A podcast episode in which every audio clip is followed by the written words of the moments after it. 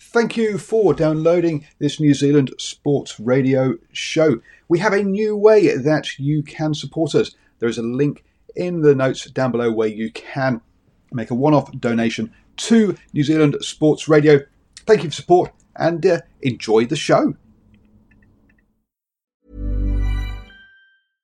Hey, I'm Ryan Reynolds. At Mint Mobile, we like to do the opposite of what Big Wireless does. They charge you a lot, we charge you a little. So naturally, when they announced they'd be raising their prices due to inflation, we decided to deflate our prices due to not hating you. That's right. We're cutting the price of Mint Unlimited from $30 a month to just $15 a month. Give it a try at mintmobile.com slash switch. $45 upfront for three months plus taxes and fees. Promo for new customers for limited time. Unlimited more than 40 gigabytes per month. Slows. Full terms at mintmobile.com.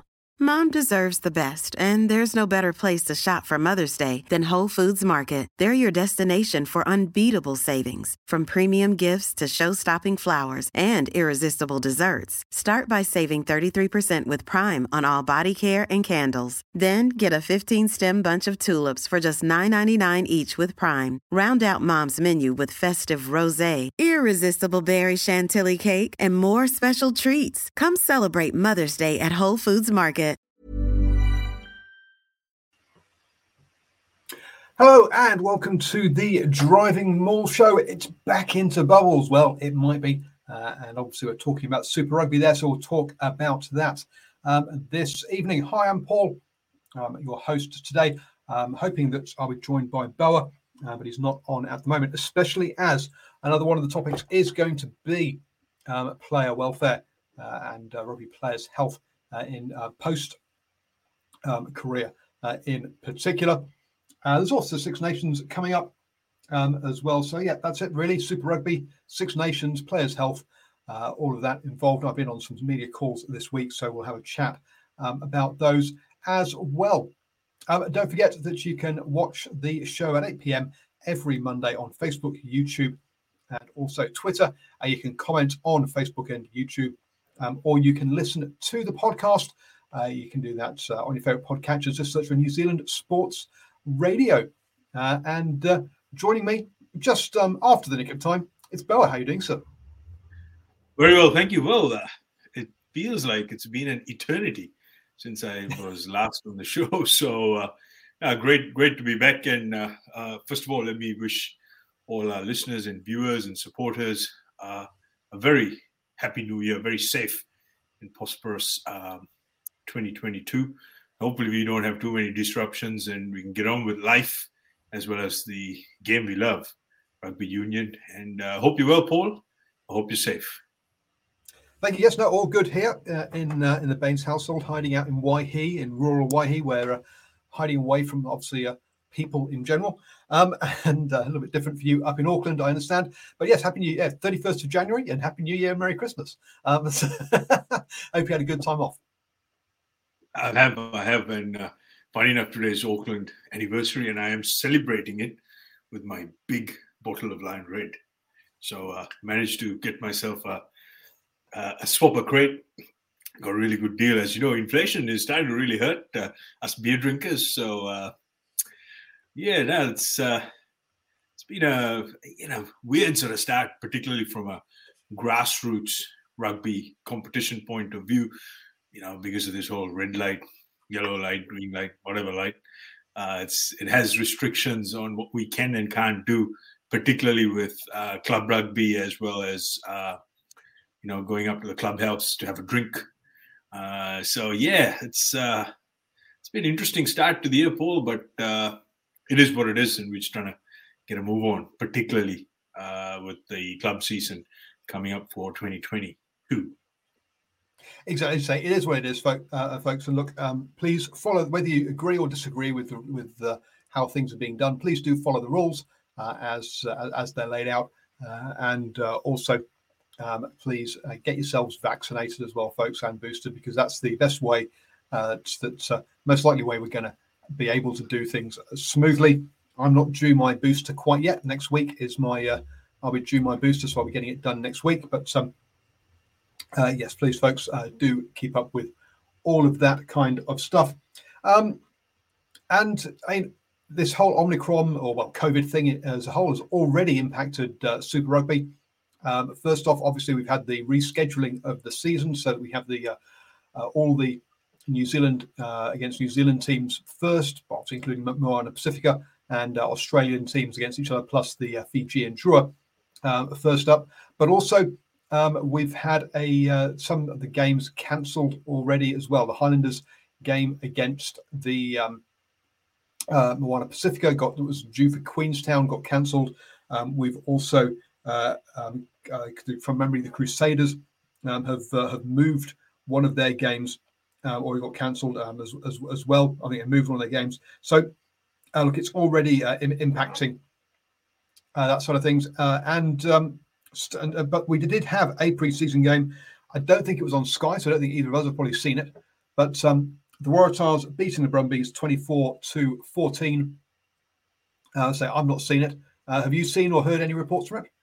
I, I, have. I've seen the pretty much the entire highlights package. It was a, it was actually quite a good game. I was very surprised at the ability of both teams with the continuity, particularly at ruck time. The recycle rate was very very good. They actually hung on to uh, a minimum of six phases each time they were uh, you know in possession, which was which was really good. Um, and of course, there's a, a, few players who really put their hands up, uh, surprised me from the Waratahs, uh, particularly their stand in first five in a barnstorming game. Um, really took the ball up to the line against you know a, a Brumbies defense, as you know, they're very good at rushing, doing the blitz, getting up in the face. And of course, uh, the Waratahs also had a winger on the left wing. You got a, a, a brace. his name was uh, Jimmy Storm, storming Jimmy Storm. Um, lots of speed, lots of pace, beat the uh, opponents one on one. And of course, for me, the, the highlight of that game was uh, uh, Waratah's dominant scrum absolutely obliterated the Brumbies um, and won three penalties. Uh, just good sharp, short drive, nice and straight, good body position. Really surprised me. So I, I, I think, uh, look, you can't read too much into the form line, particularly with these preseason games. But I really like what I saw with the Waratahs, and uh, I think uh, the Brumbies be hurting. And more than anything, they were more surprised than anything else. Yeah, it's. I was on a media call with um, Clayton McMillan, the Chiefs head coach, and I asked him how was he planning on uh, approaching the their preseason game, which as Simon Tell puts in the live chat, there will be on will be on uh, um, Skype, well on Prime TV uh, this Friday night. Obviously, the first game for Moana Pasifika. I mean, they did have that exhibition game against the uh, New Zealand Maori, or sorry, the Maori All Blacks, um, two years ago now. Uh, I think it is, or a year, um, a year and a half ago. Uh, so they've um, so yeah, so this will be their first one um, that uh, that they've had. Um, and I asked Dave, then it's, it's going to be three, um, well, three thirds of 30 minutes um, rather than the uh, two halves of, uh, of 40. Uh, so a little bit longer. And what he, he's planning to do is to have um, basically uh, two, two, two run on teams. Uh, the first one will play the first 45 minutes, and then basically halfway through the second third, um, they'll switch the entire team and uh, put on a second team, or a, not necessarily a second tier team, but a second team um, will go out entirely. So, um, so yes, yeah, so that so that's uh, how they're going to be handling it. So clearly, as you say, it, it's it's more about giving players game time, letting the letting the uh, head coaches see some of the players in live action than it is necessarily the result. Um, but um, hey, it can't be bad to get a to, to get to get a win uh, under their under their um, under the belt.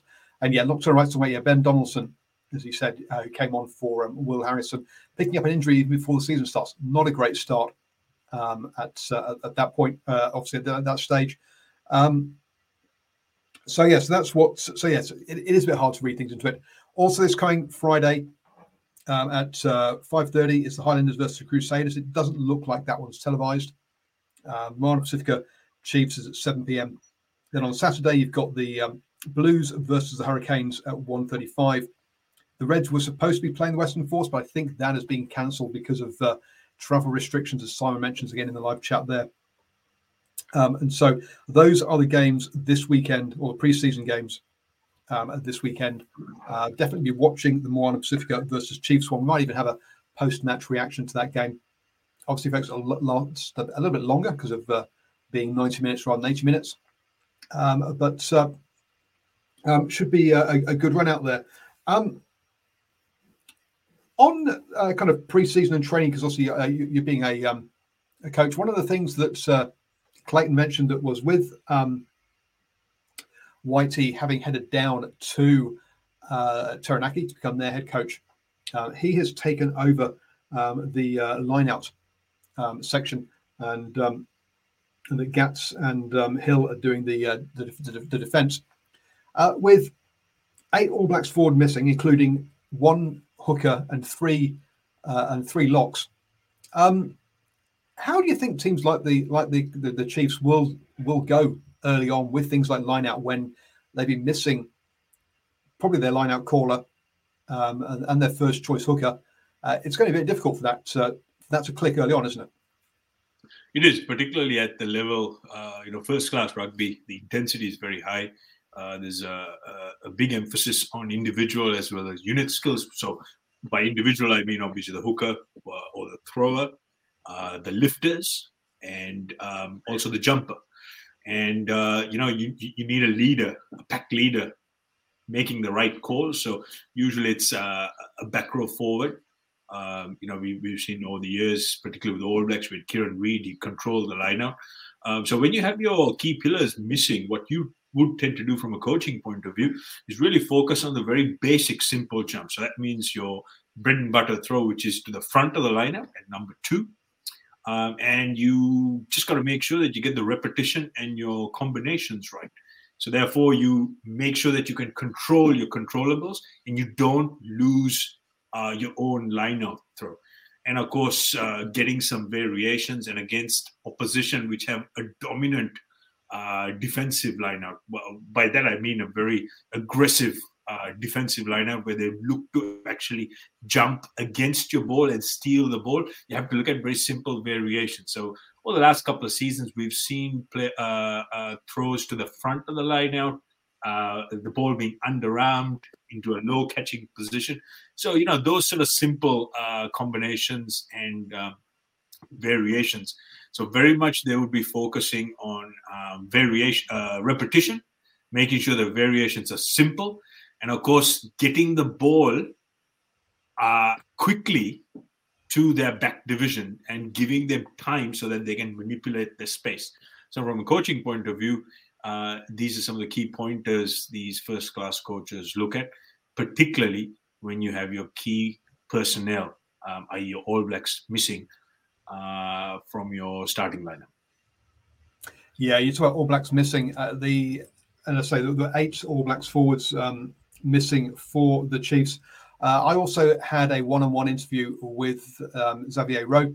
Uh, that is now available for supporters of New Zealand Sport Radio um, via the uh, via podcast. Sorry, folks, having a bit of an issue with the website um, at the moment, so it's a bit difficult for me to um, uh, to to, uh, to, to upload it there. But I'll put it in the live chat now. Uh, the link to the um, to the podcast with Xavier Rose. So it's for supporters only. You can become a supporter over at patreon.com forward slash NZ Sport Radio. Um, but um, obviously, Brad Weber is with the Chiefs. He's an All Black, but he'll be missing. He's missing currently. Um, Cortez Ratima has been signed up, um, so he he has not had. Uh, well, this is his first season as in, in Super Rugby, um, and they've also brought in a uh, cover for Brad Weber from Taranaki. But again, that player that uh, is, is, a, is, a, young scrum half who's got no Super Rugby experience. So Xavier Roe, with um, one season of Super Rugby under his belt, is the um, senior scrum half in the Chiefs camp at the moment. I put that to him um, and he was like, I don't feel like the senior player. Um, and you can understand that having only got one season under his belt. But um, it is starting to show that the that, that um, whilst our first 15s or the first 23s uh, or first 15s are, are kind of there, I'll, I'll, it, that that depth now in New Zealand rugby is, is starting to get stretched, isn't it? With these re- really young, uh, inexperienced players um, getting a great opportunity uh, in uh, um, in, in, in, well, in Super Rugby.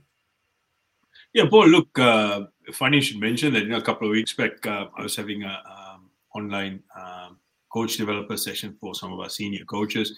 And interestingly enough, um, some of the some of my peers from around the uh, country with the other unions, the uh, senior coach developers, one of the one of the issues we actually discussed in depth was uh, the the depth or the lack of.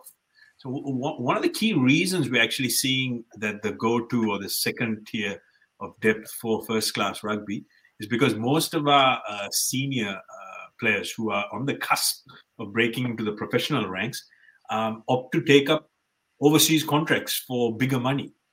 Uh, so you know this this is a, a, bit of a trend. It's a bit of a pattern, and um, the player exodus. So when the the time where or the age bracket where they actually leave New Zealand for overseas contracts is now starting to get younger and younger. So, for example, we have players who play first 15, very successful. Then they play their local clubs. They'll probably get a season or two because there is such a big demand for uh, Kiwi uh, players overseas, as well as coaches. I have to say that. Um, you know, um, this this is starting to become a bit of a, bit of an issue now. So we yeah. will start seeing uh, younger players. Um, in this example, with the Chiefs, Xavier Roe being senior statesman, so to speak. Uh, but it does have its benefits because you you know you throw these uh, younger players into a first class cauldron where they either sink or swim. Uh, so it's it's something I think uh, NZR High Performance are monitoring. It's certainly something I am monitoring in my capacity as a coach developer and as a, a coach trainer and educator. Um, so we'll just have to wait and see, Paul, particularly over the next three to four years. And of course, keep in mind, uh, rugby league is is another uh, uh, code snatching um, little uh, setup, particularly with most of our players uh, after uh, playing first 15 rugby. they switch codes and go to the NRL because there's some quality players, and of course, we've got a very high-profile NRL candidate coming back into rugby union, Roger Tuivasa-Sheck.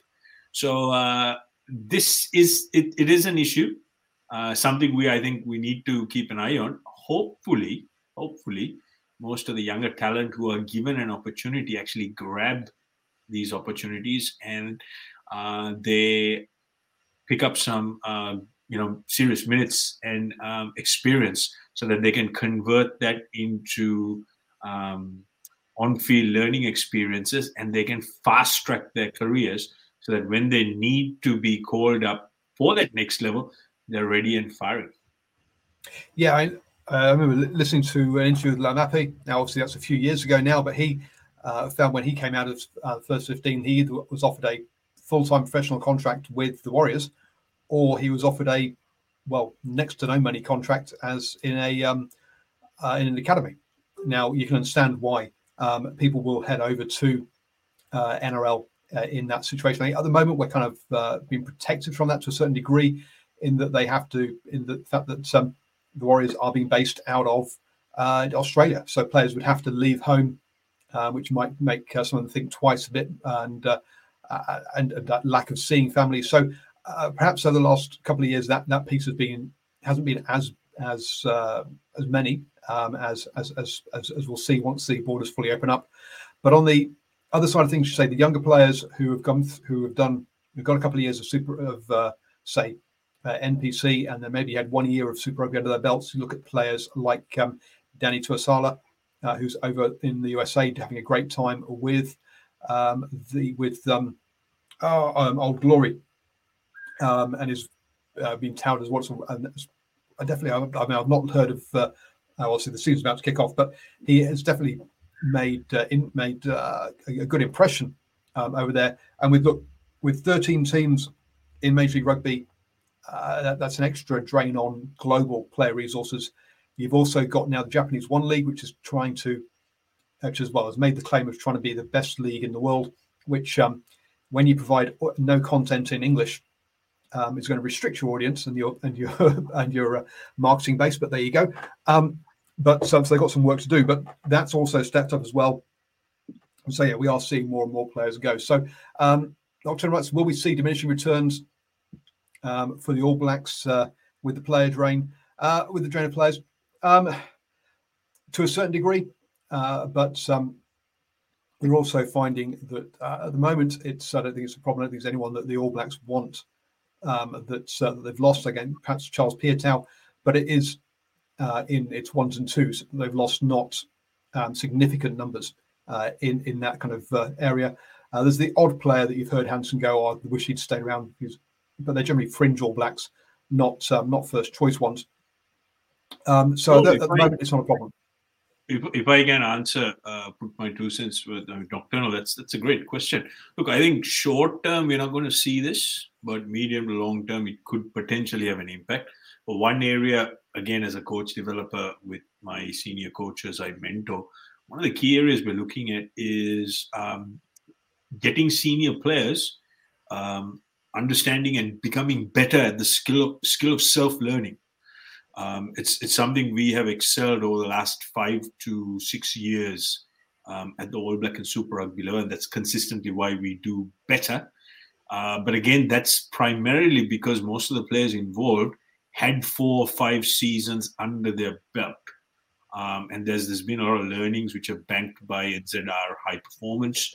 Uh, and you know, people like myself, we focus on educating coaches so they can um, transfer those skills and get some of these players to be better at self-learning. So, for example, skills like uh, the offload. You know, obviously, Sonny Bill Williams was a great exponent of it, and that's something which we looked uh, to spread right across right across senior players and get players to uh, learn this art uh, in a self-learning capacity. So, you know, with the pandemic coming in, um, it really forced them to work on their own skills. But because we're starting to see a player exodus, particularly the younger players leaving, uh, this would be a bit of a challenge. So I think medium to long term nocturnal, we might actually see a little bit of a, a, depletion. But but again, you have to understand the NZR are very clever to put into place strategies to counter this. So we'll just have to wait and see, I guess, uh, over the next couple of seasons, particularly after the next World Cup, how this affects with most of uh, the, the, the senior players either moving on or retiring. Uh, look, uh, I've been uh, critical of the uh, of a lot of what New Zealand rugby do, um, but one of the things you have to take your hat off to them is, yeah, as you say, is is, is managing that All Blacks um, squad and contract contracts. They do that very well. Uh, they, they keep the vast, vast majority of the players that they want, sort of 90 odd percent. Uh, and um, yeah, they're very good at that. Now, I think that has led to them neglecting other parts of the game. Um, but you got to say at that, that's, at that level, um, they have done a great job um, so far. Um, but uh, yes, still question marks as to what's going to happen around the Silver Lake side of things, uh, which will have a big impact on that. But we'll have that's again, is something that's bubbling under the surface still obviously it's gone quiet relatively recently, but it's been um, uh, but it has been bubbling there. Um, and one of the things that um, that uh, we sort of discussed that I discussed with Clayton uh, um, when he got uh, the when they announced he got the role was uh, so last year was was about that about a third of the players that will play in Super Rugby um, haven't been aren't essentially aren't, aren't part of that first contract contracted lot. Now with COVID, uh, everything I'm hearing from all the coaches, both uh, that I've got access to and stuff that you hear basically um, in, in, in, the public domain, is they are all expecting uh, some form of disruption due to COVID um, this year.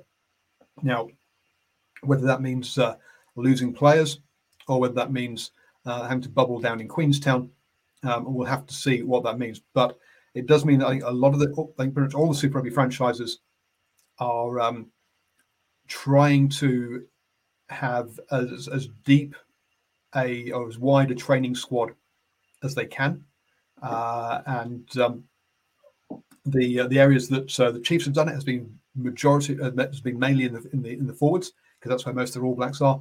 Um, but I think we're, we're, I think they're all expecting some form of um, of, of, disruption. Um, and this rumor of a, of a, bubble down in Queenstown. Um, Boa, good idea, bad idea, trying to um, get uh, get get all the teams in one place and uh, and bowled up. What do you think? I think I think it's very sensible. It's very practical sort of idea as well. Um, and again, uh, from a logistical point of view, it just keeps the cost down as well. And uh, particularly NZR, if they have to subsidize uh, these high performance teams, either first class setup, it just makes things a lot easier. So from a, a practical point of view, I think it's really good. And of course, uh, I uh, I did see a news article the other day, the Queenstown mayor coming out and saying, you know, we're right behind this, we're ready, we're waiting, we have plenty of rugby grounds, plenty of gyms, plenty of bars, plenty of pubs. So, you know, from a, a economical point of view, it just makes sense. Uh, and of course, with the current rules, and I have to say, you know, I'm starting to become a bit of an expert at this now, having studied this week in, week out uh, for the last two weeks. You know, it, it is still extremely confusing, the language around it is, um, I'm going to say, quite ambiguous. Uh, but I think uh, by having them logistically in a in a you know area of about 10 square kilometers of each other to, to, to manage the bubbles, multiple bubbles is, is a very clever thing to do. Uh, and of course, it's uh, it, will make NZR, uh, in the eyes of the public, uh, seem a responsible employer doing uh, every or taking every practical step, which is which is what basically the red light settings expect uh, employers or reasonable employers to do. So um, I think it's a good move, um, and of course, uh, you know, it's it's another news item to report as well, uh, and it just it just keeps the interest going. So we'll wait and see, and hopefully, fingers crossed, fingers crossed, we we won't see this great uh, you know modeling disaster of 50 million cases a day or whatever it is happening in any of these rugby teams getting infected. So. Um, yeah, I, I think it's I think it's very smart, very practical.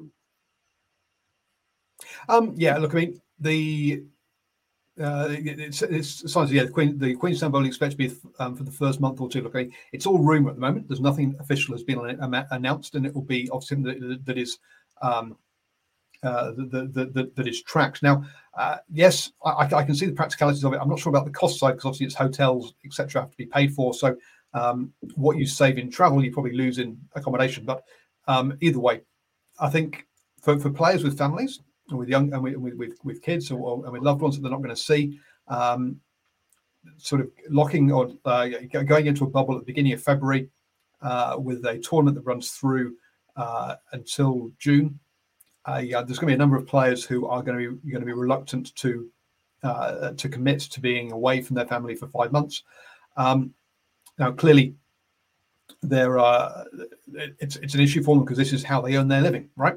so like so, um, if you don't do that, where's who? How are you going to pay for the checks? But if you are a fringe player um, who uh, is, is not going to get much game time, it's uh, it's got to be some question marks um, around how that's uh, uh, uh, uh, on that side of things. I think the yeah, it's going to be difficult to get them to, to get these players to sign up. And out for the All Blacks, you're signing up for five months for this then um, you've got the island piece. So does the island and All Blacks become a bubble for um, uh, for a month, and then do they head off overseas for another one? In which case, they only see their family for about a month or two months all year. So um, yeah, it's good. We'll have to see how it all um, uh, how it how it how it all plans out. Um, but I think it's uh, to yeah going into it at this this this early in the season uh, with with well uh, expo, oh, it'll be a month. Yeah, right. You don't know how long it's going to be. it could it could easily be all year. One, one thing I have to say is one thing I have to say is, and this is something I'm I'm, I'm with a crystal ball gazing because you know part part of my role is as a director of coaching and uh, a uh, coach developer is particularly with players. I always field calls, particularly guys who overseas who come through the club, who come through my club system, and you know, uh, mentoring them and always listening to them. And, uh, you know, mental health is going to be a big issue here, particularly with these younger players, these millennials, because they, they you know, that's that's what they expect a certain quality of life with mental health. And, uh, you know, they're, they're actually quite open to talking about it as well. So it's it's uh, for for some of the older guys, it's a bit of a learning process. So what, what what the way I see this going down over the next decade is we're going to actually see shorter career spans with most professional players. We will see a lot of players actually ending their careers uh, a lot earlier, primarily because they they don't want to be committing to uh, biological bubbles every year for let's say 10 to 12 years it's it's just not going to be practical purely from a mental health point of view and most of these younger players who have young families, it just means that they're not going to actually be there physically to see their kids grow up. So this is going to be a huge challenge for high performance, uh, particularly for mental skills coaches, and also how high performance contracts are managed. Um, so my take on this is that yeah, we will start seeing a uh, lot shorter careers if this scenario continues where we are battling pandemics year in year out with different variations at 150 booster shots later or whatever it is it's it is going to have an impact. And i think this is not just unique to rugby. Uh, it's going to be uh, a, a pattern for most sports most professional sports particularly sports where you have to spend a lot of time on the road to make money and put food on the table Yep. Now, Nocturne Right says a 24 day self isolation period could wreck a Super Rugby side. Now, let's just be careful here about what the um, uh, about, about what the actual uh, isolation rules are because I've heard this 24 day one mentioned a few times, but actually, uh, let, us just reading it off the website, the on website. The isolation period for COVID 19 cases in the community is at least 14 days, including 72 hours for symptom free. Okay. So actually, if you're on your own, it's it's you, you it's 14 days. Um, your household team members need to remain in isolation for at least 10 days after you have been released as a case. So that basically means when the 20, when the 24 day thing comes comes comes in, is that if you're isolating with somebody who who tests positive, when they get released, you have to do a further 10 days. So that's where the 24 comes in. So it's not so much so um so yeah, so it's not a it's not a um the 24 thing isn't actually a uh, well, we'll, see what what what, what it likes, what, what what things. Nocturnal Rights thinks everything will fall apart within six months. Well, we'll see about uh, where, um, where, where, where, where, how this all um, continues from here. Um, one thing is for certain, though, everything you hear out of every Super Rugby franchise and out of um, also out of every uh, out of New Zealand Rugby is that the games will be played. Right? They need the Sky money. so the games, come hell or high water, will be played somehow, and they will do every single thing in their power to make sure that Super Rugby happens, um, and then they actually go ahead. So, um, yeah, we'll just have to see uh, how, um, how, this is uh, uh, how it's going to get done. Um, the Science of New Zealand Rugby is going to have to make sure games go ahead and they can't allow people getting infected. Well, you can't say don't get infected. You're not allowed to get infected. It just happens, right, folks? Um, the, yeah, one, one thing I have to say is I think uh, I mean having had discussions with World Rugby um, and being part of this whole you know scenarios and undertakings of, of coming up with frameworks. I think it'll come to a stage where you know if someone does test positive, they get stood down. Everyone else will take a test, and whoever tests negative will be allowed to carry on straight away. Anyone who tests positive, they will have a stand down period. But the, the, way I see this is it's just going to be a 10 day isolation uh, process. And in between, there in, in, a professional bubble, they will have multiple tests. And if they do test uh, negative, there will be a lesser and lesser stand down time. Uh, because that's what most professional teams overseas do at the moment. You know, the English uh, Six Nations squad at the moment is is is is having the same situation. Uh, Joe Marchant just just tested positive, so he's been stood down. Again, they have a very uh, simplistic, straightforward protocol. Uh, you know, where they don't put an entire province on in, in isolation. they just focus on those who are the immediate most contacts, and they have a very a very simple, strict uh, testing regime. But again, you know, I don't want to get into this too much because this will all of a sudden sound very political.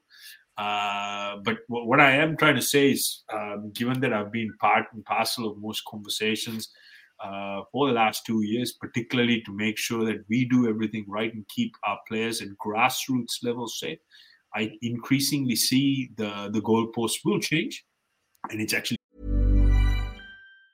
even on a budget. Quality is non-negotiable. That's why Quince is the place to score high-end essentials at 50 to 80% less than similar brands. Get your hands on buttery soft cashmere sweaters from just 60 bucks, Italian leather jackets, and so much more. And the best part about Quince, they exclusively partner with factories committed to safe, ethical, and responsible manufacturing. Elevate your style without the elevated price tag with Quince. Go to quince.com slash upgrade for free shipping and 365-day returns. I'm Sandra, and I'm just the professional your small business was looking for. But you didn't hire me because you didn't use LinkedIn jobs. LinkedIn has professionals you can't find anywhere else, including those who aren't actively looking for a new job but might be open to the perfect role, like me. In a given month, over 70% of LinkedIn users don't visit other leading job sites. So if you're not looking on LinkedIn, you'll miss out on great candidates like Sandra. Start hiring professionals like a professional. Post your free job on linkedin.com slash people today. Going to become more and more practical because um, you have to understand there are local political uh, goals to be met as well. So professional sport, particularly the national sport of rugby union, is very much in the framework. So I don't think by having wholesale cancellations, anyone is going to do anyone any favors. Uh, so as we uh, roll out, particularly over the next two to three weeks, we will see some significant changes coming in. So fingers crossed. It is what it is. Let's let let let's see Super Rugby roll forward for 2022. Yep, exactly. And uh, we, yeah, we will have games and folks uh, coverage here on New Zealand Sport Radio. Obviously, we'll be uh, uh talking about it on the Monday night um, Driving Maul shows. Uh, we'll also look at trying to set up, stand up the uh, the preview shows, which we've done before on a Thursday evening, and also do post match reactions to some of the games um, as well. So um, don't forget to keep it here at New Zealand Sport Radio for all your coverage around Super Rugby, um, because we'll be doing that. So um, some of the other stuff that came up though, as on, on that um, uh, they like call with Clayton McMillan that I was asked to. That, uh, that uh, one of the people one of the uh, um, John, who's our South African uh, friend who comes on the show, he uh, one of the, he asked me to ask him about um, who are the guardians of the um, the Chiefs Mana, although their, their culture. Um, and I was in, so I asked Clayton that because it's one of the things that he has, let's be honest, has credited with with their success um, last season and what he's always what he's done at various various teams. So Sean Wainui was clearly one of those people um, who was uh, helping grow that. Um, Triple T was another one. So those two have both left the club. Well, see, Sean Wainui has obviously passed away, um, and uh, Triple T has left the club and moved down to um, uh, to the Crusaders. So they both won't be there this year. And the other name mentioned was Atu Moli. So I'll be looking at trying to get an interview with Atu Moli, folks, um, to talk about what, what, what, how he's seen the uh, uh, the, the, the Chiefs Mana change and, and grow um, but one of the things he's pointed out now is that it's it's more for everyone um, to be part of rather than individual people leading it. So, um, but he talks about behaviors, uh, learning the haka, and also having inspirational guests uh, come in um, and uh, and talk about it um, as well. So, so yeah, so it'll be interesting to see how that's uh, that's all, all pans out. I just thought I'd just touch on that piece, folks. Uh, ahead of that. Um, the that, but um, the other thing then, I think that's all our Super Rugby chat. Unless you've got anything else around Super Rugby, Bella? I think that's well covered. Then, um, of course, uh, be interested to see what the form lines like because you know we had some disruptions, but the preseason prep, I have to say, with most of these franchises, has been first class. And the one player I'm really looking forward to seeing is Roger Tuivasa-Sheck. Man, he's this guy. He's a machine. He's fit. He's ready. He's got all the ball skills, and I think he's playing the right position at second five. And um, I'm, I'm, I'm just super excited. I am so so excited. I think uh, you know RTS is going to be uh, a great addition to Super Rugby, and hopefully, hopefully, move on to the All Blacks level. Well, we'll see if he. Uh, I mean, the number twelve jersey is, clear, is is probably the most problem jersey for the All Blacks currently. Uh, so yes, uh, definitely a situation there. Um, Christopher Edwards Bailey asks a question. Um, Hi guys, do you think New Zealand or Samoa in the men's and New Zealand in the women's could get relegated from the seventh series because they've not played a tournament with relegation back on this year? No, put bluntly, um, New Zealand, the yeah, the the um, uh, the the the, uh, the um, All Black Sevens and the Black Fern Sevens teams will not be relegated from the World Series. Uh, I mean, both as well, the women's definitely champions. I think the men might have been champions as well in the year that they that they got cut short. So yeah, they, they would be relegation. Yeah, Chris, that's a really look. It's a very practical question you asked, but the reality is, you know, um, these two teams are just too two bigger teams to be just cut out, and and of course, there's good reason with the pandemic, travel restrictions, uh, you know, lack of uh, MIQ rooms and whatnot. So, the, you know, these are all very valid reasons. I think World Rugby understand that, uh, and it would be against the morals and their vision. So, no, they're not going to be penalized because uh, New Zealand has uh, very strict COVID restrictions. Yep. Um, and uh, Simon points out that uh, the Asian Rugby World Cup qualifiers is for France 2023. We played in May ahead of their uh, um, the uh, before they uh, play off against Tonga in July. So thanks for giving an update with that, Simon, on that one. Um, oh, I guess the other point of other Super Rugby thing, uh, and again, you can check out my interview with Xavier because I did ask him about this, about how what it was like working with Josh Ioane. Um, but uh, yeah, Clayton was uh, was was was glowing about um, or uh, saying how, how well he's done. Um, but uh, he did point out that, uh, with the exception of Sam Cane, he reckons that no one in that Chiefs squad uh, is guaranteed a place in the match day 23. They have to earn it, um, which I think is perhaps. I think you can probably also add um, Brodie Retallick and Anton Brown to that list um, that would def- as as guaranteed starters. But uh, yeah, interesting that he that's uh, about that. But well, all I have to say is I'm, I'm not going to comment on Sam Cane, but I hope Clayton Mack can sort out Joshua Ioane's tackle technique. He loves to go upright, face on face, and we've seen a number of occasions. Last season, Super Rugby, uh, we saw what Akira Ioane did to him. He just completely fended him off. So hopefully Clayton Mack can work on that and actually get him to bend his knees bend his back, go nice and low, and hopefully he doesn't get put on his backside. Apart from that, great player. And hopefully, uh, you know, and you know he's had a few off-field issues as well.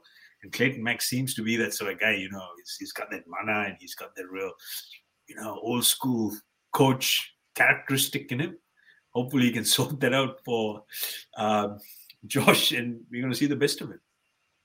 Yeah, well, it looks like it'll be more down to Hill and uh, Gats to um, uh, on tackle technique rather than Clayton as they're doing as they're leading the defence side of things.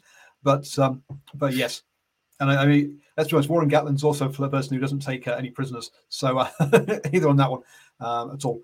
Um, Christopher, I don't know if they would um, pause relegation uh, if if New Zealand were one of the relegation spots or what they would do. But uh, either way, the All Blacks sevens and the Black Fern sevens would not be relegated.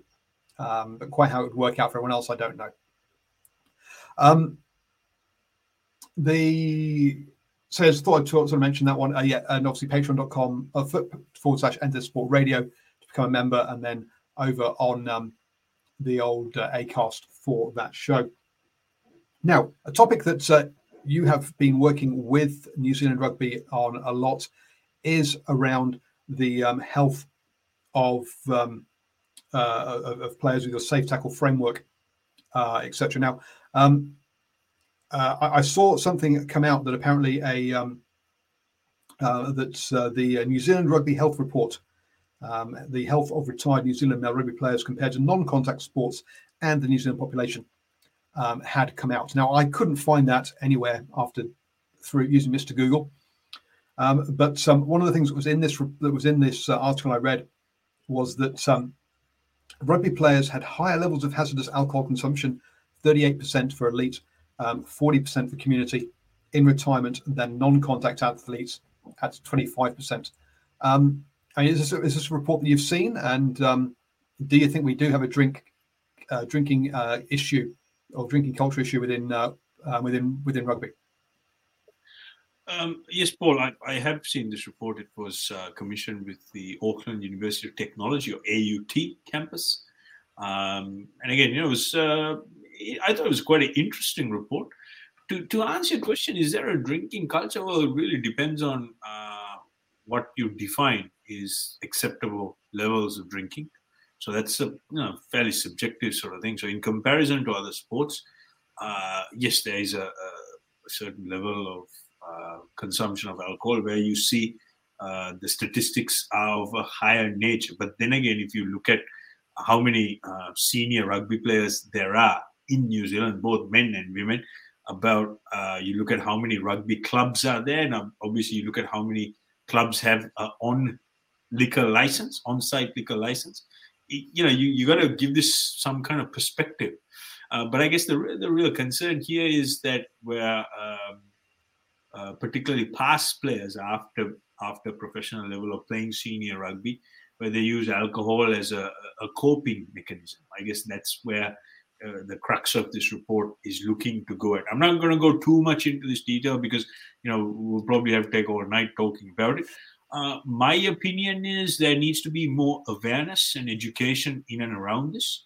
Uh, but that can be said about a lot of things in context sport. Uh, and we're starting to get more and more aware of it. Now, there's a model as an educator I have come up with. It's called the AEIOU.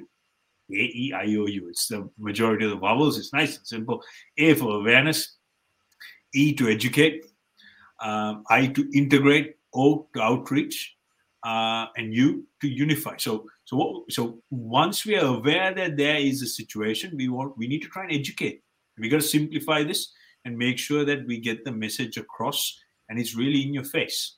Um, then we look to integrate with uh, particularly past players, alumni, with clubs, because as you know, after a game where most people would go to have uh, a communal a drink, is at your local rugby club. So again, we have to try and integrate and educate these people on what acceptable uh, recreational alcohol uses. Yep. And then of course, uh, if there are people who have issues, issues, we want to try and outreach, and we need to have uh, we need to put in place a mechanism where uh, they can feel that they can come forward and you know in a safe environment openly have a discussion and of course, once all these uh, segments are met, we unify as, as, a, as a nation, as, as provincial unions, uh, grassroots, and we start sharing this information. So, look, it's, um, it's, it's a bit of a shame that this it took this long to uh, you know commissioner reported, uh, much like most things in rugby beat concussion high head shots uh, you know it's i guess it is what it is. Uh, but yes, there is merit to this, but what I would like to see is rather than look at the short end of the stick, we actually need to put in place uh, a framework where we can actually look at educating people and actually come up with a common denominator saying, look, this is what we would accept or expect as an acceptable level of alcohol consumption. But again, you know, we don't want to get into this nanny state as well because we've seen plenty of that over the last two years. Uh, next thing you know you're a past player you might need a, a, alcohol consumption passport. So you know this is something i yeah i, I just think there needs to be a lot more uh, discussion and uh, it, it's all about education and awareness which is probably lacking for a better choice of words in the current context now look i mean i, don't want to try and become uh, sort of uh, like being sanctimonious or anything about this look um, I'm having a beer, um, Bella's having a beer while we're doing this show, and we enjoy a drink. So come on. So, um, so look, this is not a um, from that point of view. Uh, I, I go along to Waihi Rugby Club and enjoy a beer after after after a video of the game. Um, I think the important things here, as you say, um, let's get uh, is, is, is is about the problem drinking rather than the um, recreational or acceptable um, level drinking, and B, also make sure that for those who don't want to drink, uh, that that's acceptable in that environment as well as long as we have those two things, I think we're, we're, we'll be in a better place. But uh, yeah, so clearly, look, it's an issue um, that, uh, that, that needs some looking at. Um, the uh, and look, drink having a lot of beer on an occasional basis isn't necessarily. I, I personally don't believe it's necessarily a bad thing, but it's when it becomes um, no, it says it hazardous. So when it goes bad for your health, when it become when it when it impacts um, your your family, your social life, and, get, and you're drinking to, to excess, that's the and that's where the problem comes in. So I say, f- far from us to say that yeah, that all drinking is bad. no, that's not. Um, not don't don't think we're trying to put that across. Um, whilst I was searching for uh, around for that report, though, um, I came across another report which um, is uh, out of the UK. Um, again, mental health and well-being um, of retired and amateur rugby players and non-contact athletes. But um, this is a UK one. And uh, some pretty scary things in uh, this one where retired elite rugby code players um, scored consistently worse for psychological signs of depression, anxiety, and irritability when compared to amateur rugby code players and non contact. Um, the uh, uh, and, and uh, re- uh, elite players also um, reported higher number of uh, sports-related concussions. This all amongst retired people, folks, um, or, or, stopped playing. Don't think over 60s, um, think over 30s. Uh, sorry, um, over well over mid 30s. Um, also, sleep sleep disruption was uh, uh, also higher amongst um, elite rugby players compared to amateur and uh, non-contact. and the history of uh, three or more concussions was also significantly higher for um, the for the, for those um, elite athletes. Um, one in five elite rugby code athletes reported they could they um they would not seek help from anyone if they had a problem or were upset, and that's an issue that I think is the the, the scariest of those. There is, folks, please do reach out. Uh, I've had I have and have had mental health issues, um, and uh, and and, and, need help and see a doctor on a regular basis. So uh, do reach out, folks. Um, but um, look, that three or more concussions uh, being higher is exactly what you're trying to avoid with your um, elite, uh, your safe tackle framework, isn't it?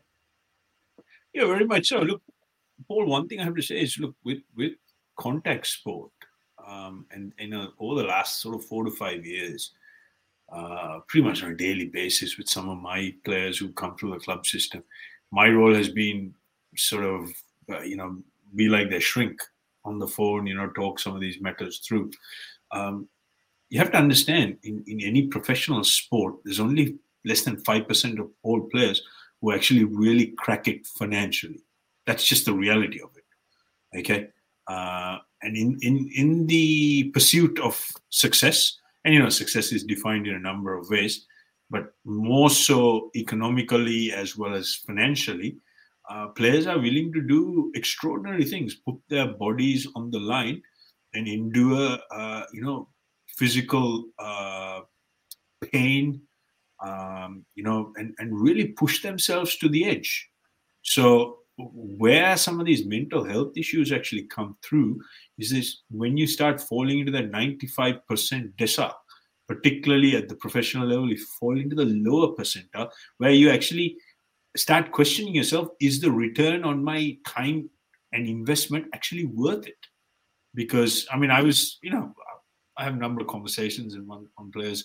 James haskell the retired um, english um, back rower you know some you know he's, publicly stated that sometimes he has to spend up to two three thousand pound just on uh, cortisone injections to numb the pain um, and if you recall, you know, famously he came out and said he was on a twenty-six thousand dollar contract when he was in the Otago Highlanders. So again, you know, this is the reality. This is the reality. You know, uh, most fans would see the tip of the iceberg, where you know they, they they have this assumption that most of these players are on top dollars. They're not. I can assure you that. Only less than five percent who actually make seriously big bucks. And it's a dog eat dog world out there. It is ruthless. You know, there's it's what's that movie? No Country for uh, Old Men. Same sort of thing. You know, you have to be really willing to push yourself right to the edge. And that takes a toll, more so mental than physical, because the mental scars you cannot see. The physical scars you can because you're limping around, you're hurt, um, you know, that sort of thing. So it's it's again we come back to the education awareness. And I think this, the, the professional sport needs to put in place uh, more emphasis, particularly with coaches and coach developers, coach educators, to to train players uh, because you know, particularly at the elite level, most of the emphasis is on physical training. You know, when the heat is on, we look at focusing on players uh, on how they cope physically, but the mental aspect is often neglected, and most people don't actually know how to train their players and prepare their players mentally to handle the heat so these are learnings, and I just find that you know, unfortunately, it's a bit late in the play. But you know, you can't change the past. But going forward, hopefully, uh, World Rugby and the professional players unions around the world put in place to make sure that most of these past professional players don't fall in between the cracks and take up substance substance abuse and and some of the the, the real negative uh, you know subversions are domestic violence, um, you know, um, and and you know, obviously drug abuse. Uh, so you know, it's a real problem. So I mean, I have a lot of ideas and frameworks around this, and this is something I've been working on. And I, I, and I guess the next three to four years, me personally, that's where I see myself getting involved in rugby more so from a game development and player protection framework. I, for my mind, uh, it, it, it's I'm amazed, amazed that each of the Super Rugby franchises, at, at least that level, don't have a um, probably two sports psychologists on the books. Um, I think every other um, player, uh, sorry, every player should have a meeting with a sports psychologist at minimum every other week. Um, and uh, and uh, if if uh, that that way, if they've got something they need to discuss, there is there's less of a stigma about going to the person, right? Because they've got an hour, half an hour or an hour slot booked in that they have to turn up for. Um, and if if they've not got anything uh, negative to discuss, then they can talk positively uh, about how do you prepare mentally for games, how do you do um, various uh, visioning the night before, um, so you sleep well, how do you do uh, that you arrive with a positive mindset or with a negative mindset. Uh, and all those sort of pieces. So, to my mind, uh, th- that that should be a bare minimum that the that the Super Rugby franchises and that um, all of the your, your, kind of Aviva Premiership teams, um, etc., should have uh, that uh, every other week um, you, you, you, see a sports psychologist for half an hour. Um, the uh, now that's I, have whilst I've, I've heard of various sports psychologists having some sort of input, I've never heard of one being embedded to that degree. Um, now maybe maybe that's just because I don't talk about it, but um, I've never heard of it being mentioned. Uh, but um, but that, that's what I think is is is is required as a minimum. Um, moving on then from that, actually the uh, you're talking about hobbling there. I think the the, the report also mentions something about um, some sort of arthritis that every that uh, is a higher rate of arthritis in rugby players. Um, but also, importantly, folks, said that actually the overall general fitness uh, and the overall community piece you get out of rugby outweighed the uh, the negative physical attribute, uh, pieces to it. So do um, look, whilst we are pointing out some of the health issues, there are lots of health gains, both mentally and physically, um, that you get for playing playing rugby um, at a community and an elite level.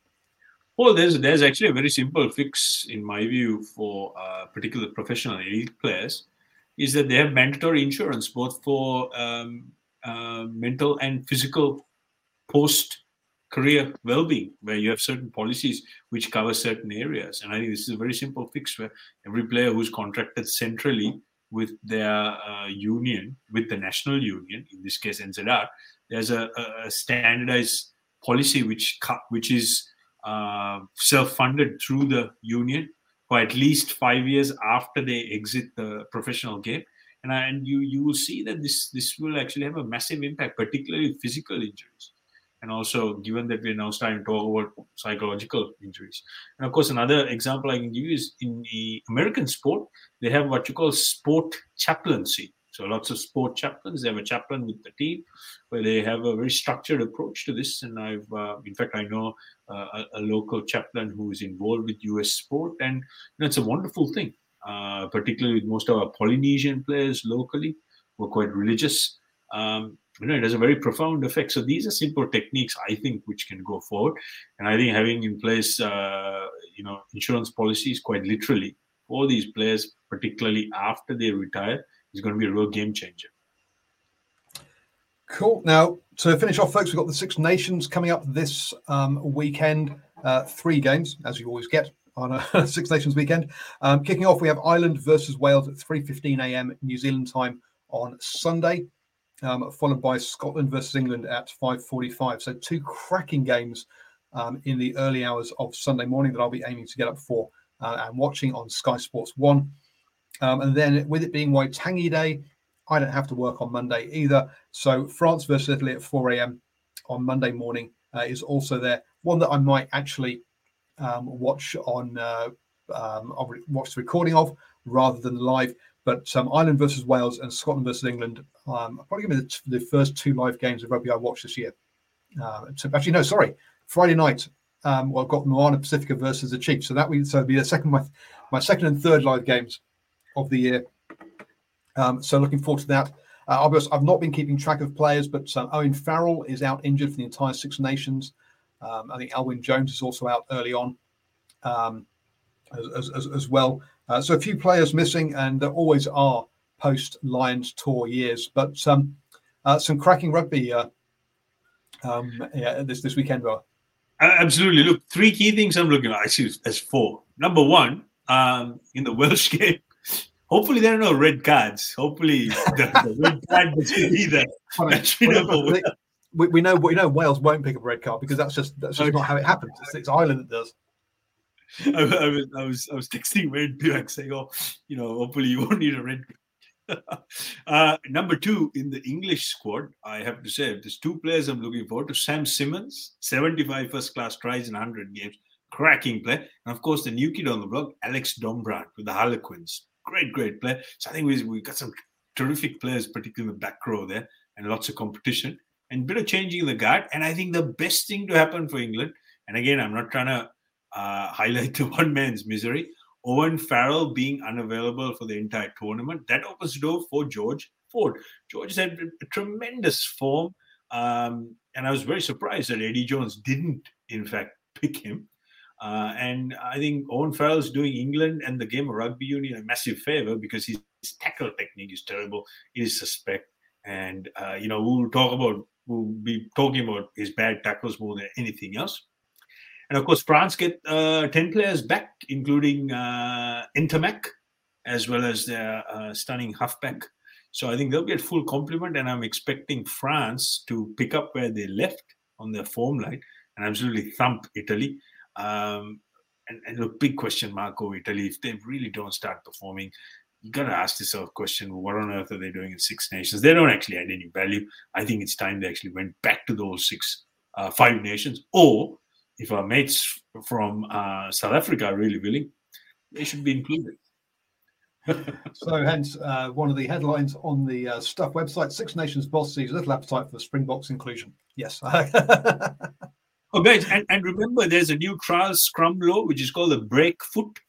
Uh, so, I'll, I'll, I'll be very simple in how to explain this. There's been a lot of talk about this thing called axial loading on the hooker's neck, center of the scrum. What axial loading means that when the hooker has both his feet or her feet uh, together, there's, there's, there's a, enormous amount of pressure, uh, pounds per square inch on the neck, and we've seen some serious injuries. So what a brake foot means this time when both scrums have to engage before they uh, go into the hit, the hookers need to put a brake foot, so one foot towards the opposing scrum. So imagine uh, if these are uh, this is your left and this is your right foot the left foot now, now, for example i feel very sturdy on my left foot i would put my left foot forward and actually get into the scot position where it doesn't have complete axial loading on your traps and neck area so it's going to go down onto that quadricep muscle on the left Okay, so um, I guess one of the things, so the axial loading basically, folks, is uh, one of the things that they try to get rid of this was to say that the um, hookers couldn't put their head, couldn't have their heads, couldn't have contact with the opposition um, during the um, crouch, uh, during the bind call. And they weren't allowed to actually make contact until um, uh, set.